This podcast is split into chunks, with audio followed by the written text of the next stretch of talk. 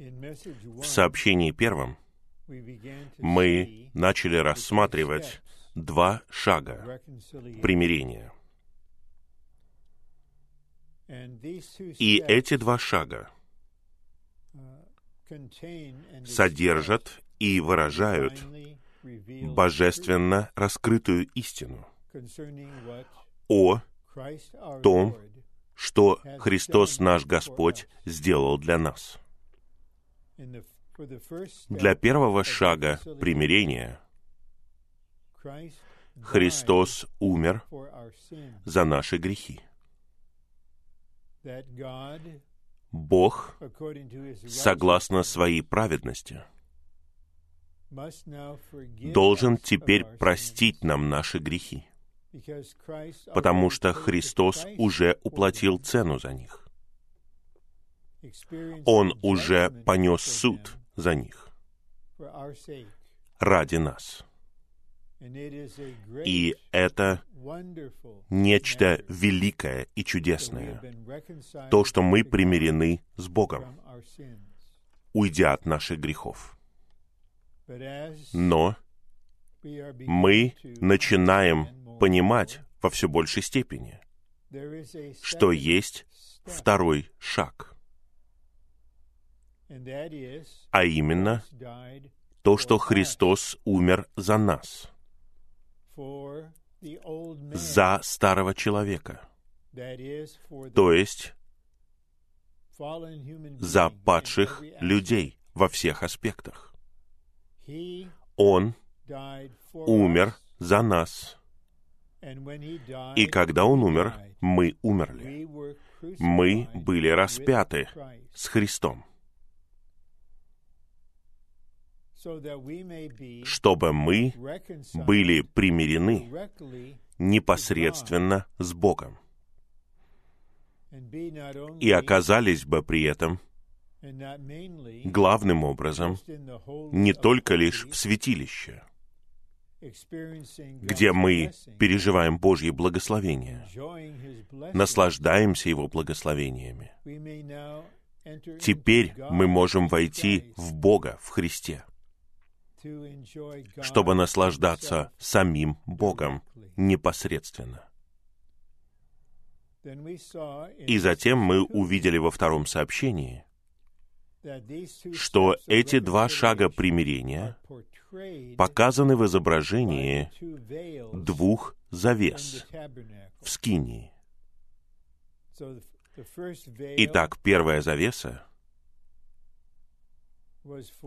была для того, чтобы войти в святилище. И Христос умер за наши грехи, чтобы мы были в святилище. Наслаждались бы жизненным снабжением и благословением. Второй шаг отделяет святилище от святого святых. И эта завеса обозначает плоть, которую необходимо было разорвать, разрушить, сокрушить. И Христос умер за это. И то, что Он совершил на кресте, в этом смысле, теперь через Духа должно применяться к нашему существу, чтобы мы переживали разрыв, рассечение этой завесы, чтобы мы прошли через эту разорванную завесу в святое святых.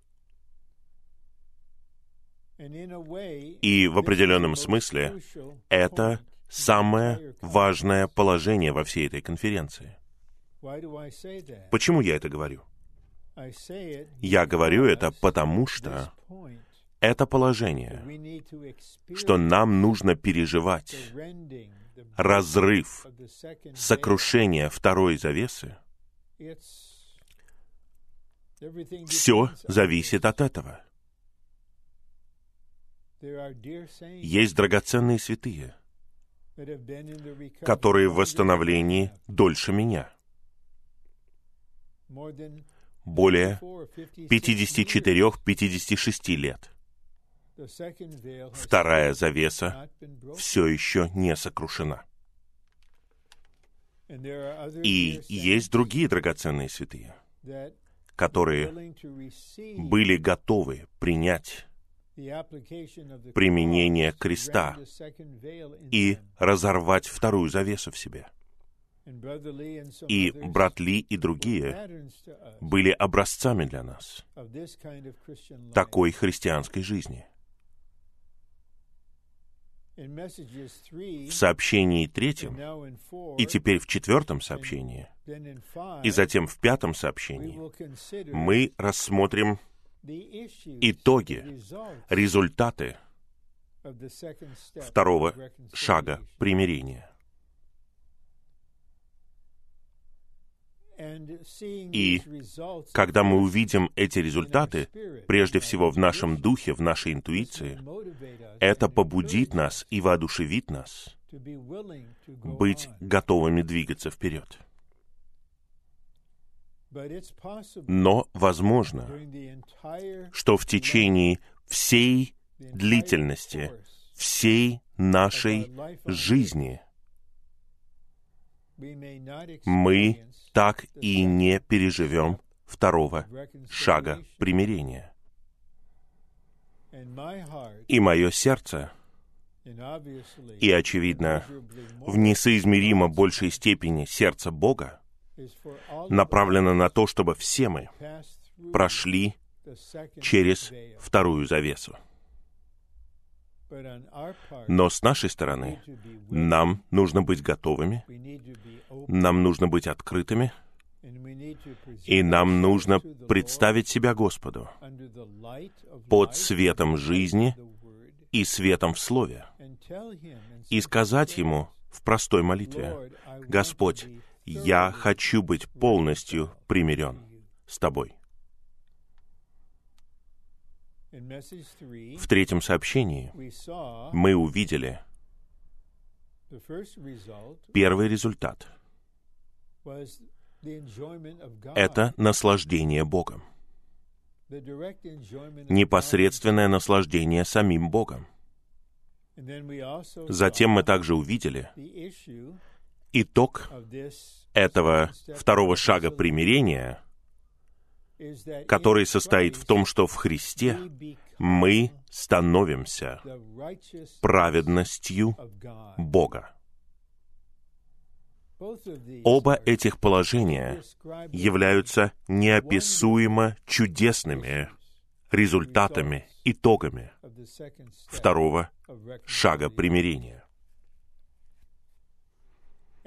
И в конечном итоге все верующие придут к этой стадии.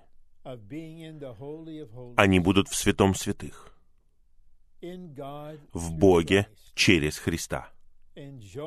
Будут наслаждаться всем, чем является Бог. И в конечном итоге все верующие станут праведностью Божьей в Христе. Вопрос не в том, произойдет это или нет, но когда мы позволим этому произойти. И я говорю это слово «позволим». Почему? Потому что у нас есть воля, которая принимает решения. Я не имею в виду силы нашей воли. Она бесполезна в божественных вещах. Но мы не марионетки, мы не роботы. Мы люди, имеющие волю, которые принимают решения. И Бог движется после того, как мы принимаем это решение. Да, Господь, примири меня полностью. Но если мы не будем этого делать, если мы останемся пассивными, тогда ничего не произойдет. А теперь мы переходим в четвертом сообщении к рассмотрению еще двух аспектов итога, результата второго шага примирения. Жить Господу, не жить для Господа. И не просто жить вместе с Господом или через Господа или посредством Господа. Все это включено в это. Но нам нужно серьезно задуматься над этим очень важным выражением — жить Господу. И второй итог, который мы рассмотрим, это быть расширенным в своем сердце. Я хочу прояснить. Мы говорим не о здоровье нашего физического сердца. Мы говорим о здоровье, так сказать, нашего психологического сердца. Это нечто связанное с душой, психе, разум, чувство и воля, плюс наша совесть. А теперь давайте рассмотрим эти два аспекта итога. Первый римский пункт.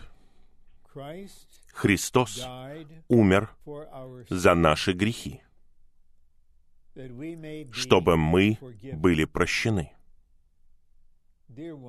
Драгоценные святые, пожалуйста, поймите с полным осознанием, ваши грехи были прощены. И Христос умер за нас, чтобы мы жили Ему. И я хотел бы снова прочитать стихи, в которых говорится о том, чтобы жить Ему. Из второго послания Коринфянам, пятой главы, стихи 14 и 15 любовь Христова теснит нас, потому что мы рассудили так, что один умер за всех, значит, все умерли. И умер Он за всех, чтобы те, кто живет, то есть живет в Христе как жизни воскресения, уже не самим себе жили, а тому, кто умер за них и был воскрешен.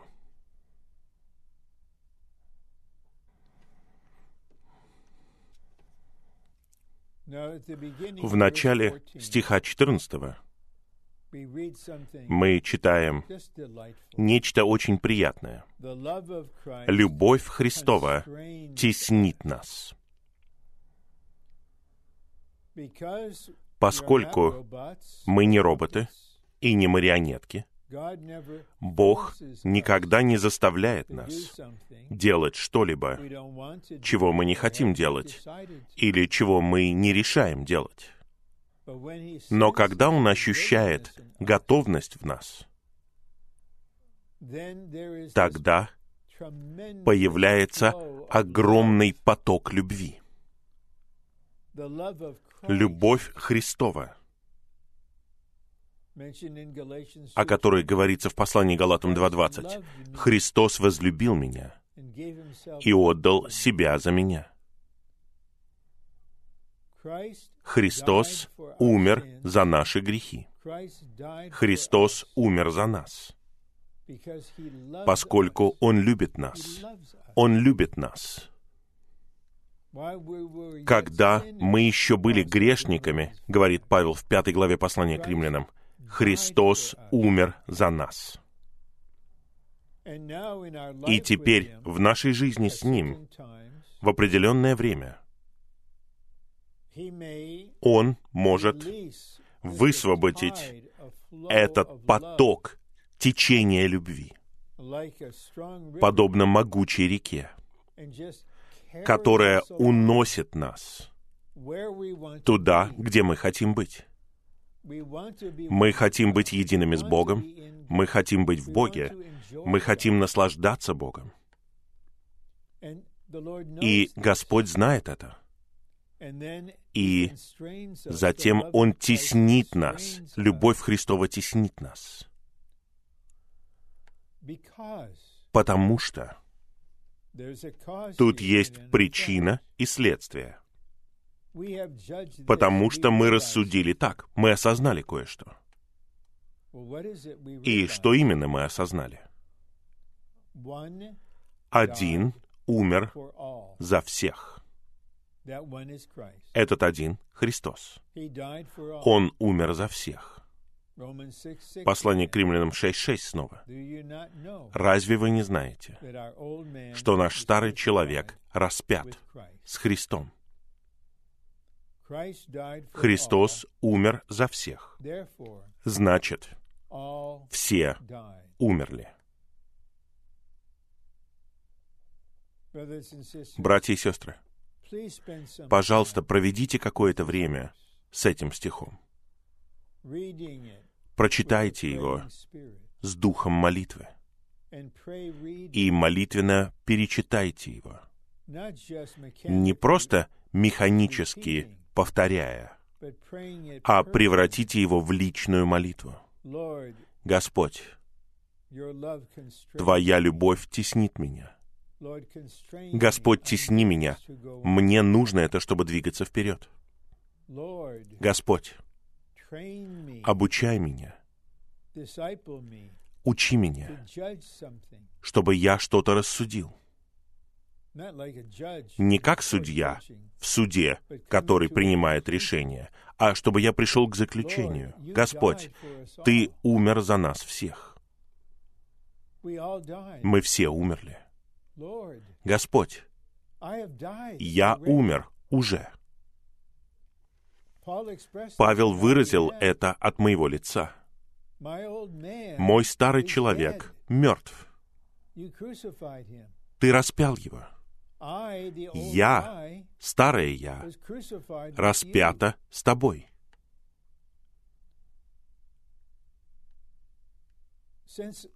Поскольку мы умерли, Господь, поскольку я умер, я не хочу жить жизнью противоречия. Я не хочу возвращаться и жить согласно старому человеку в своем «я». И затем стих 15. Он умер за всех. по причине, чтобы те, кто живет, не физически живет, а те, кто живет, как дети Божьи, кто родился от Бога, они уже не самим себе жили, уже не. Эти слова должны быть написаны, высечены на наших сердцах. Они должны быть частью нашего свидетельства и элементом нашего существа.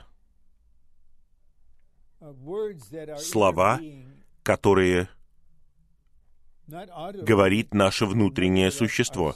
Не вслух, но все равно говорит. Я человек, который уже не. Я был одним человеком. Я жил определенным образом. И все это было для меня самого. Мое «я» было центром. Мое «я» было целью. Мое «я» было вождем. Все было через «я», посредством «я», вместе с «я», при помощи «я» и для моего «я». Но теперь есть уже «не». Я умер. Когда Христос был воскрешен, я был воскрешен. Мы все были воскрешены. Послание к Ефесянам 2.6, 5 и 6. И теперь я выбираю жить Ему. И затем Павел говорит снова, тому, кто умер за нас и был воскрешен. Теперь, имея в качестве основания эти стихи, мы переходим к подпунктам в этом плане. Подпункт А. Смерть Христа не только спасает нас от смерти, то есть духовной смерти, так что нам не нужно умирать, но и позволяет нам через Его воскресение жить уже не самим себе, а Ему. Через Его жизнь воскресения Господь позволяет нам перестать жить себе самим, а жить Ему. И любовь Христова теснит нас, она несет нас, чтобы у нас была любовь Христова. И Христос, как жизнь воскресения, на основании своей смерти на кресте за нас, ведет нас, направляет нас к тому, чтобы мы больше не жили самим себе, а отныне, чтобы мы жили Ему. А теперь у нас несколько определений. Первое.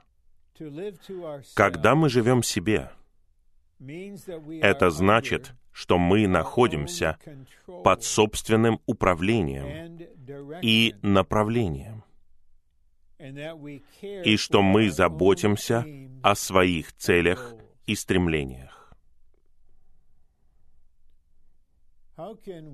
Как мы можем созидать органическое тело Христова во всех поместных церквях. Если большинство святых все еще живут самим себе.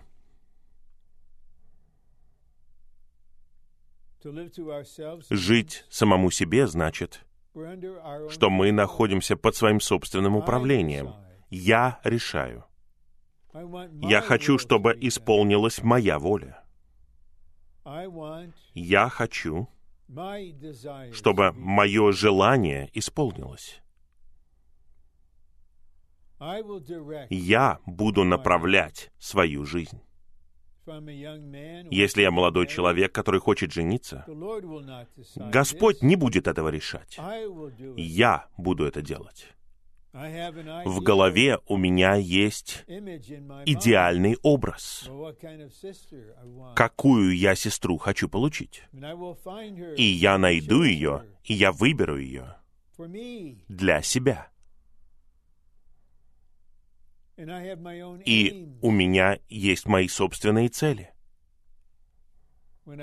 Когда я слышу, что святые говорят о своей карьере, мне это показывает, что у них есть цель в мире. Они не хотят просто развиваться и продвигаться в своей работе, как Даниил.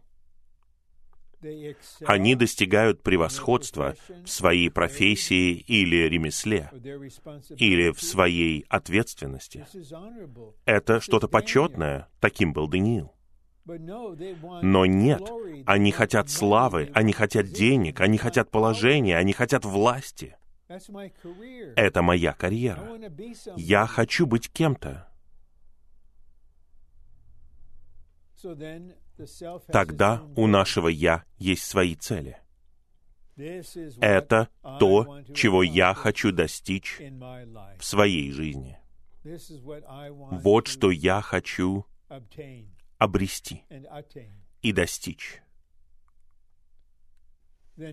А теперь во втором пункте мы видим серьезный контраст. Когда мы живем Господу, Это значит, что мы находимся под управлением и направлением Господа.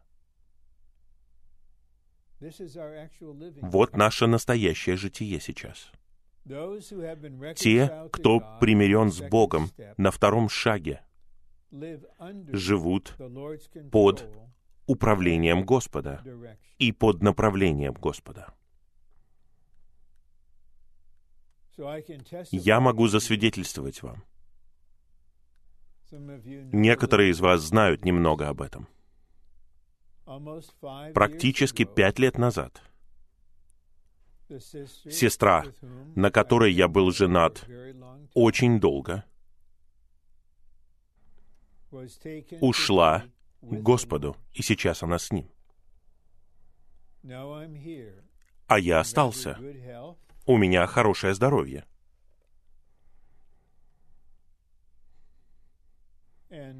И я просто не знал, что теперь делать, как теперь жить. И некоторые драгоценные святые начали предлагать, высказывать мнения, предложения. И я попросил их, пожалуйста, пожалуйста, перестаньте. И я сказал им, у меня самого нет планов, никаких целей. Я просто живу ради воли Божьей. И в этом вопросе, дорогие святые, в это время горя и терзаний и печали и одиночества глубоко внутри, но также практически я жил Господу. И Он управлял следующим шагом, этапом моей жизни. Он направил мои действия,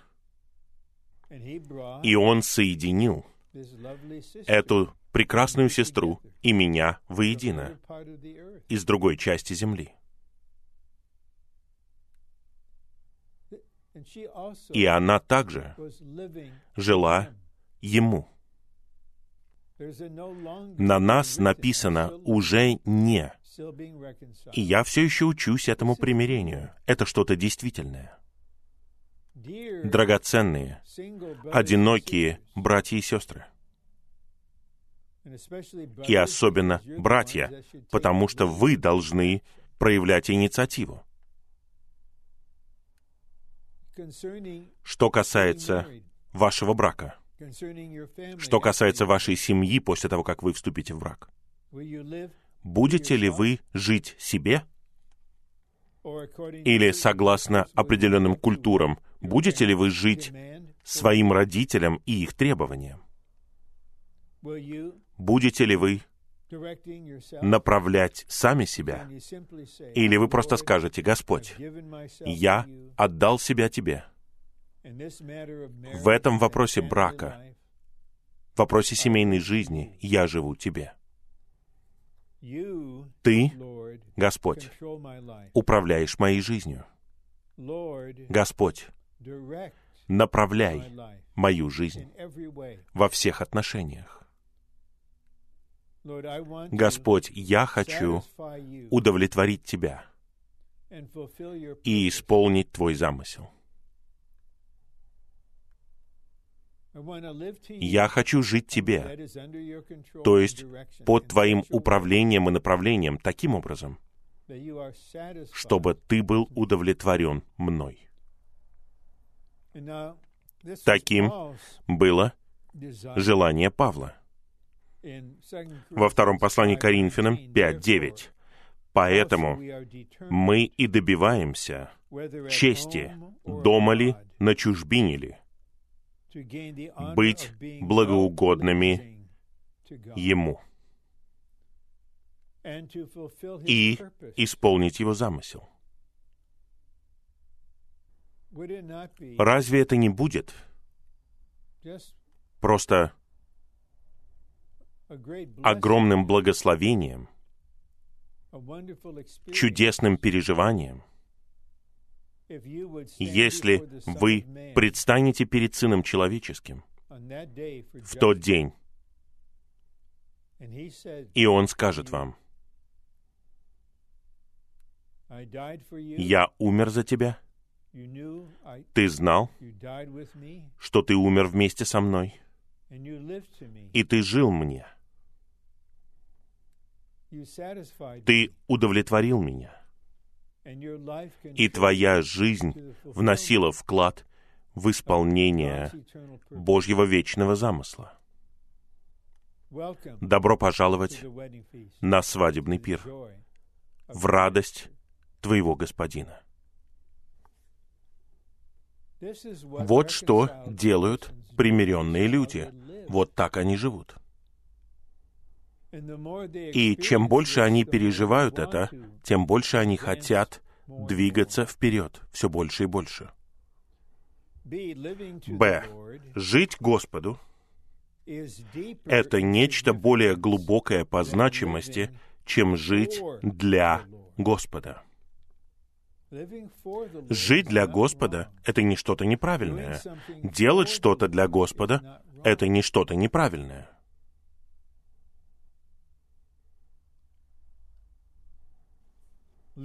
Если я живу для Господа, это подразумевает, что нас все-таки двое, я и Господь. Вот ты здесь, и я люблю тебя, я хочу сделать что-то для тебя. У меня есть идея и чувство, я хочу сделать что-то для тебя. Я надеюсь, что драгоценные корейскоязычные святые не будут обеспокоены. Я использую эту иллюстрацию. Я приезжал туда много раз за последние 19 или 20 лет. Я люблю их. Я наслаждаюсь корейским барбекю. Но корейцы очень любят то, что они называют кимчи. Может быть, я изменюсь, но я не люблю кимчи. Предположим, я поеду туда когда-то с женой, и какие-то сестры захотят сделать что-то для меня. Они скажут, брат Рон, мы любим тебя, мы приготовили кимчи для тебя. Кимчи на завтрак, кимчи на обед, кимчи на ужин, кимчи для перекуса. Я ценю их любящее сердце. Но если бы они по-настоящему знали мое внутреннее существо, они бы приготовили пищу мне — то есть они бы руководствовались тем, что в моем сердце, что мне нравится, а что мне не нравится. Это совершенно другой образ жизни. Как мы будем жить оставшуюся часть времени? Просто для Господа? Мы будем делать то, что, как мы думаем, ему хочется, возможно, это не так. Мы здесь, и мы делаем что-то для него, которое находится там. Если я живу Господу, это подразумевает, что я един с Господом. Так же, как в супружеской жизни жена едина с мужем. Когда мы едины с Господом, мы знаем, чего Господь желает, чего Он хочет. Нами управляет это. Мы едины с Ним. И в пункте Б есть ссылка на текст Писания, Послание к римлянам, 14 глава, стихи 7 и 8. И я хотел бы задержаться на этих стихах, потому что это очень драгоценные стихи.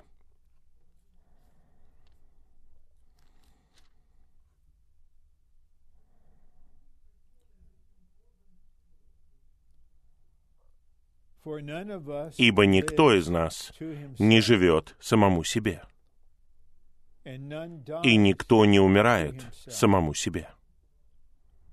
Ибо живем ли мы, Господу живем. Умираем ли, Господу умираем.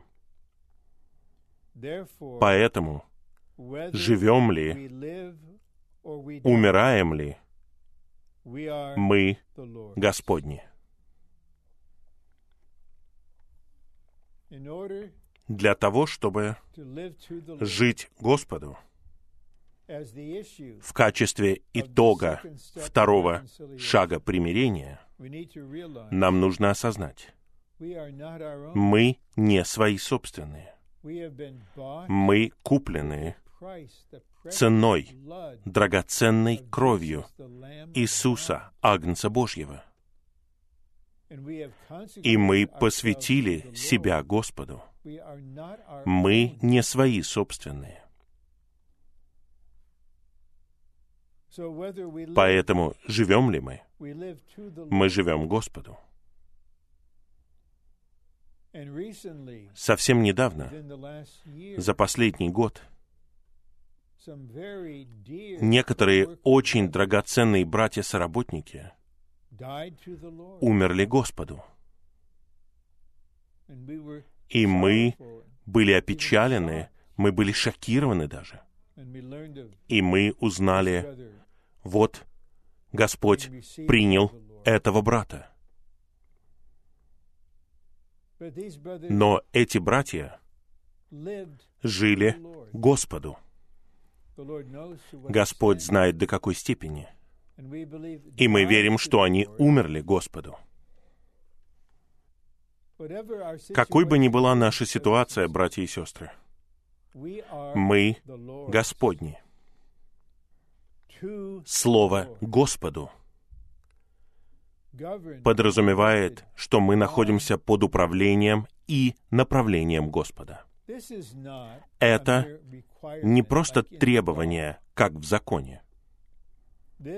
Это описание жития верующего, который примирен с Богом на втором шаге. И пункт В говорит, жить Господу в пятой главе второго послания Коринфянам равнозначно хождению согласно Духу в восьмой главе послания к римлянам. Итак, когда мы ходим согласно Духу, это на самом деле и есть житие Господу день за днем. А теперь второй римский пункт. Когда мы полностью примиряемся с Богом, мы расширяемся в наших сердцах.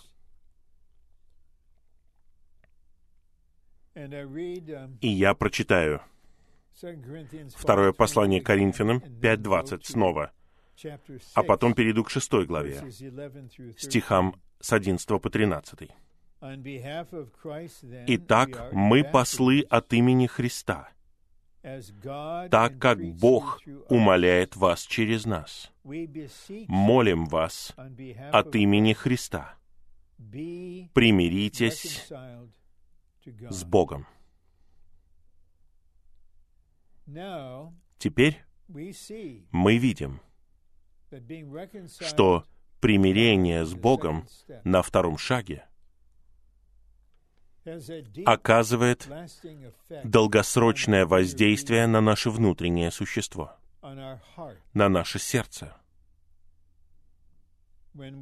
Когда мы живем себе и все делаем. при помощи своего «я» для своего «я», наше сердце очень узкое, очень маленькое. Потому что это наше «я». Наше сердце стоит за наше «я». Но мы знаем молитву за тех, кто примирен с Богом на первом шаге, молитву Павла. О том, чтобы Христос устроил себе дом в наших сердцах. Бог так возлюбил мир. Это сердце Бога.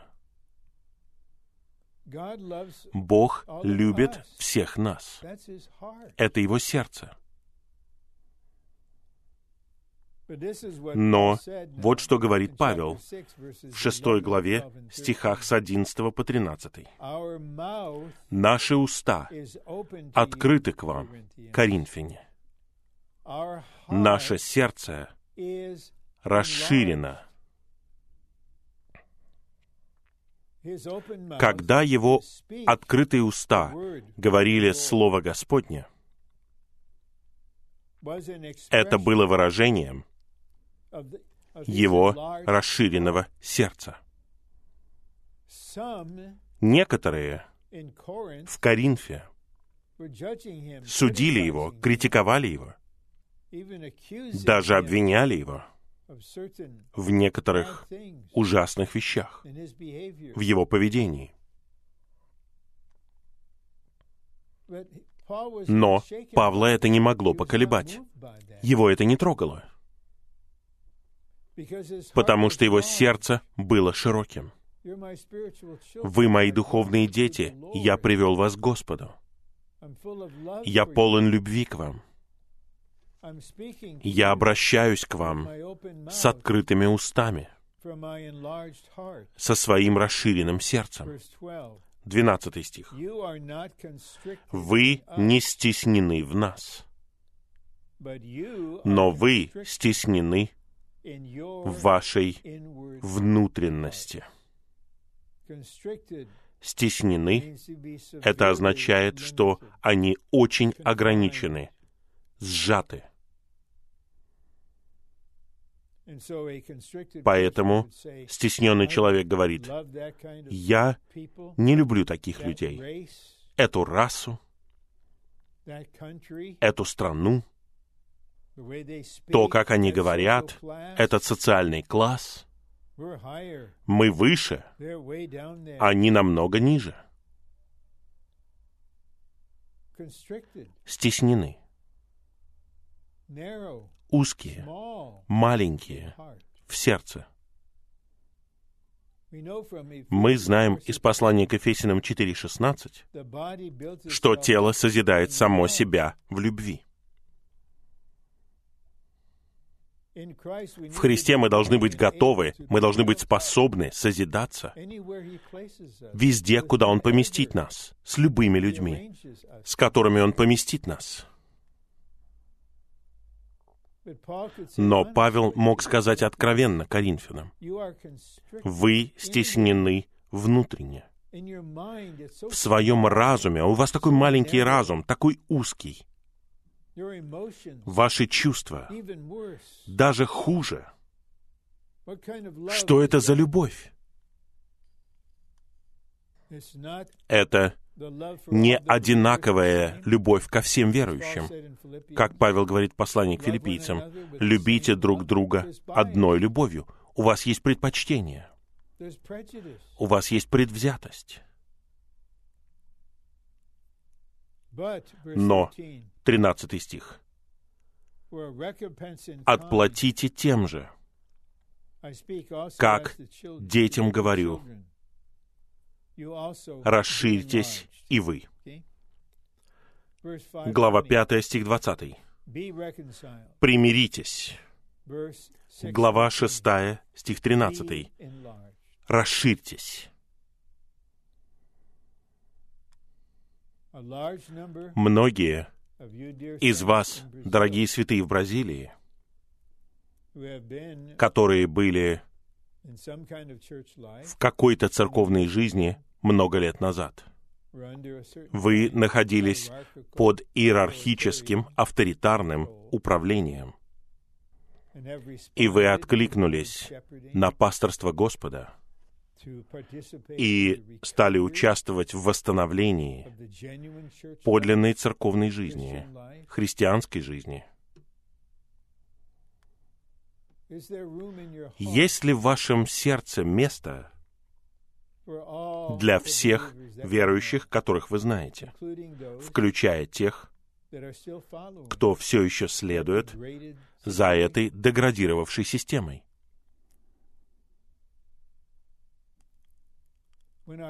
Когда наше сердце расширено, это знак того, что мы примирены с Богом.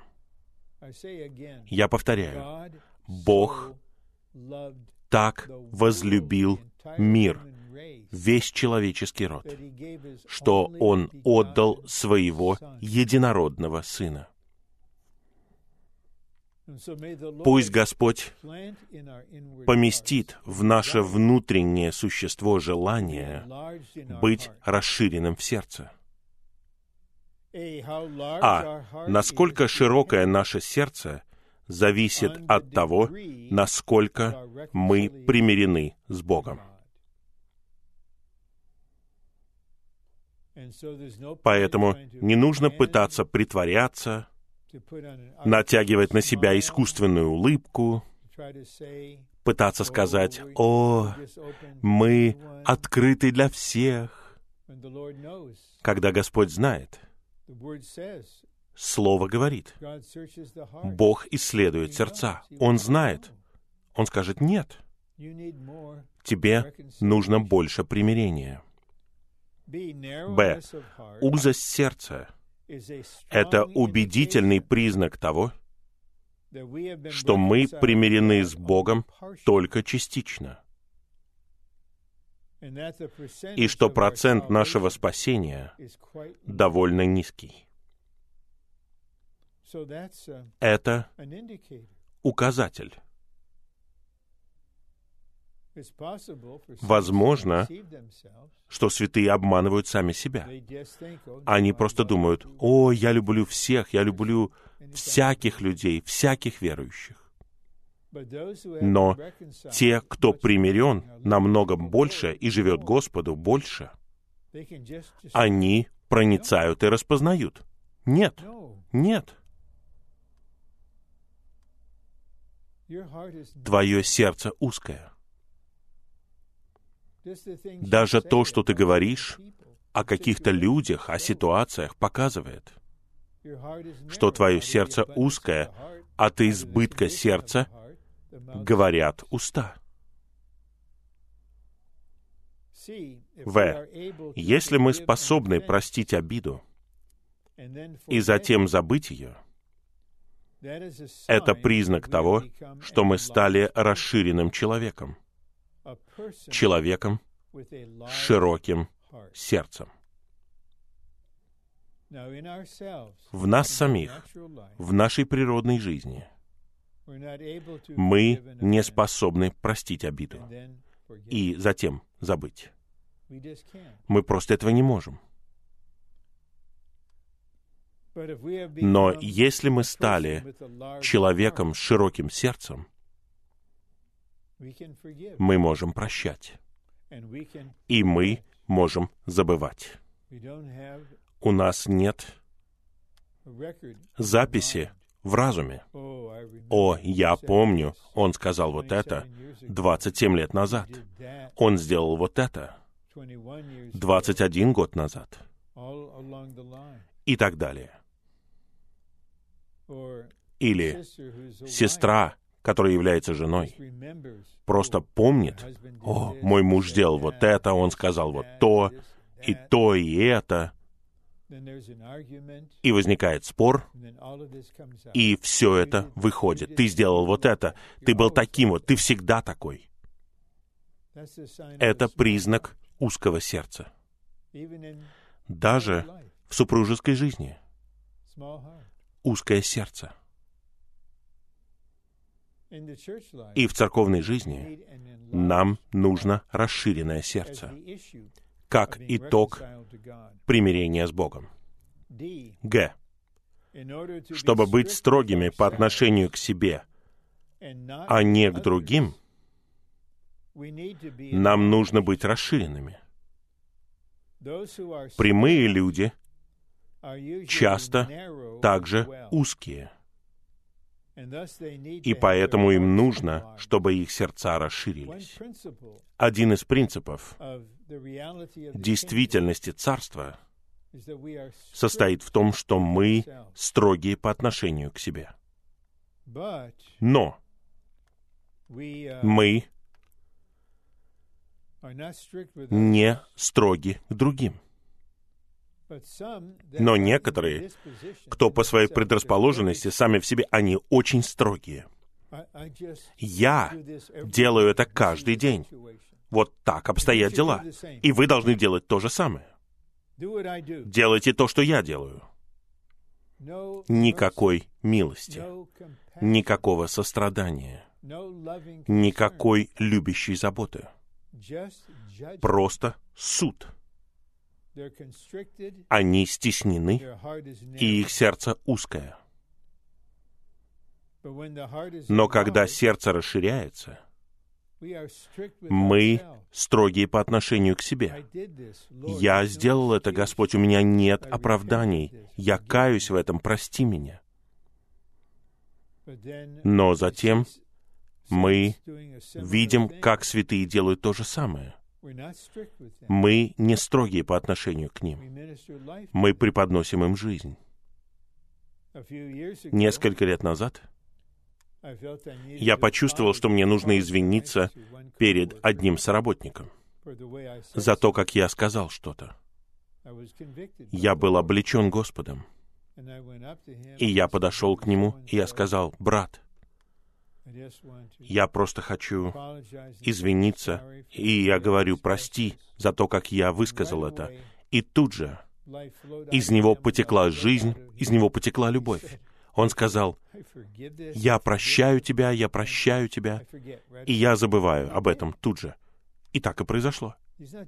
Он не просто говорит эти слова, у него расширенное сердце, потому что он примиренный человек. Д.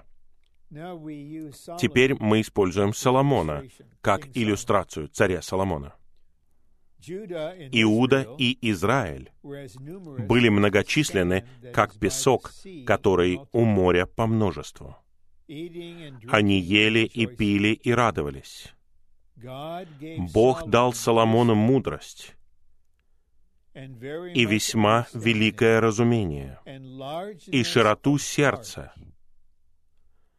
подобные песку, который на берегу моря. Итак, Божьи люди подобны песку на берегу моря. И теперь сердце Соломона расширено Богом, чтобы соответствовать этому же, стать таким же, как песок, который на берегу моря. Оно включает каждую песчинку. Наше сердце должно включать каждого верующего, где бы они ни были, кем бы они ни были. Это расширенное сердце. И если мы хотим царствовать вместе с Господом в тысячелетнем царстве, нам необходимо такое сердце. В конечном итоге нам необходимо сердце, которое будет любить разных людей по всей земле. А теперь подпункты. Мудрость и широта сердца — это два аспекта одного и того же. Секрет мудрости состоит в том, чтобы иметь широкое сердце. До определенной степени я слежу за тем, что происходит в обществе, в Соединенных Штатах, в правительстве. Я слушаю определенных политиков. Они такие глупцы. Они настолько глупые. То, что они говорят, просто нерационально, неразумно, потому что их сердце очень маленькое. Если мы хотим иметь мудрость, Христа как мудрость, нам необходимо расширенное сердце. Два. У мудрых широкое сердце, а те, у кого узкое сердце, неразумны. Мы никогда не называем человека глупцом. Нет, мы не делаем этого. Мы не судим никого. Но есть проницательность, и мы осознаем. То, что сделал этот человек, это настолько глупо. И время доказывает это. В конечном итоге он или она понимают, это такая серьезная ошибка. Я был настолько немудрый. Почему? Потому что сердце маленькое. Третий пункт. Когда человек узкий, и его сердце узкое, ему легко возгордиться. Гордость — это выражение узости человека. Конечно же, никто из нас не хочет иметь таких черт в церковной жизни. Здесь нет места гордости. Это что-то сатанинское, дьявольское. Это от сатанинского элемента, от нашего «я». Но когда сердце расширяется, тогда вся слава уходит к Богу. Мы не хотим ничего для себя, мы ничего себе не приписываем.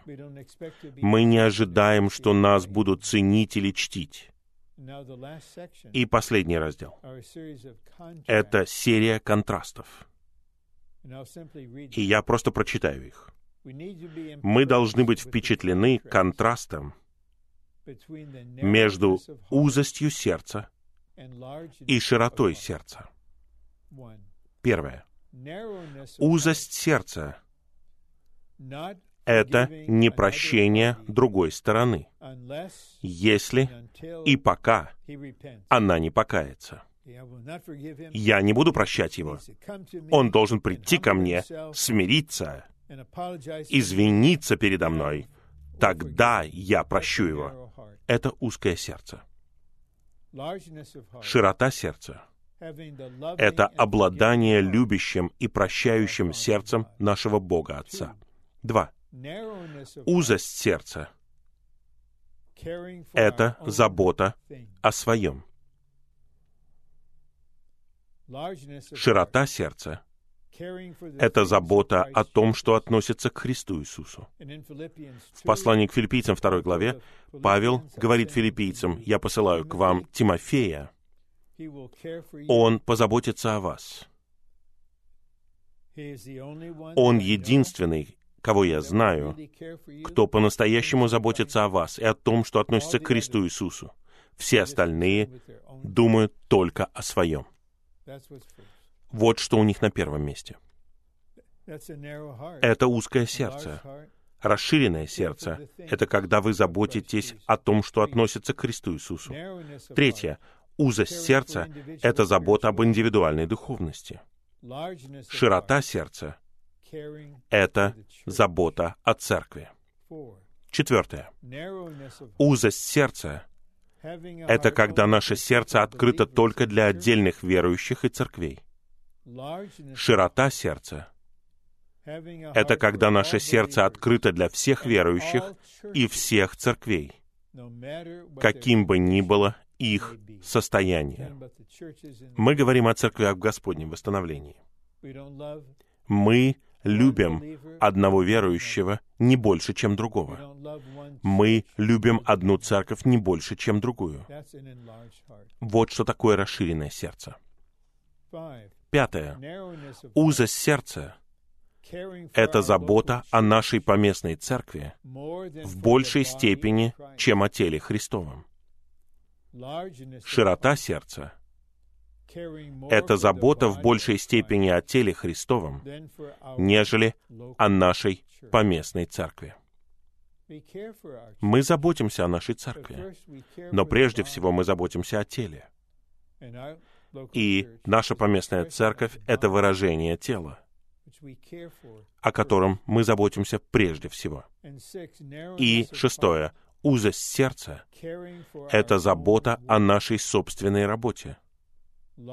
Широта сердца — это забота о созидании тела Христова для завершения Нового Иерусалима.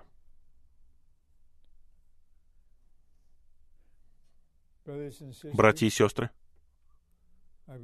я действительно взираю на Господа и надеюсь, что Дух действительности — введет вас в действительность этих положений, в то, что значит жить Господу.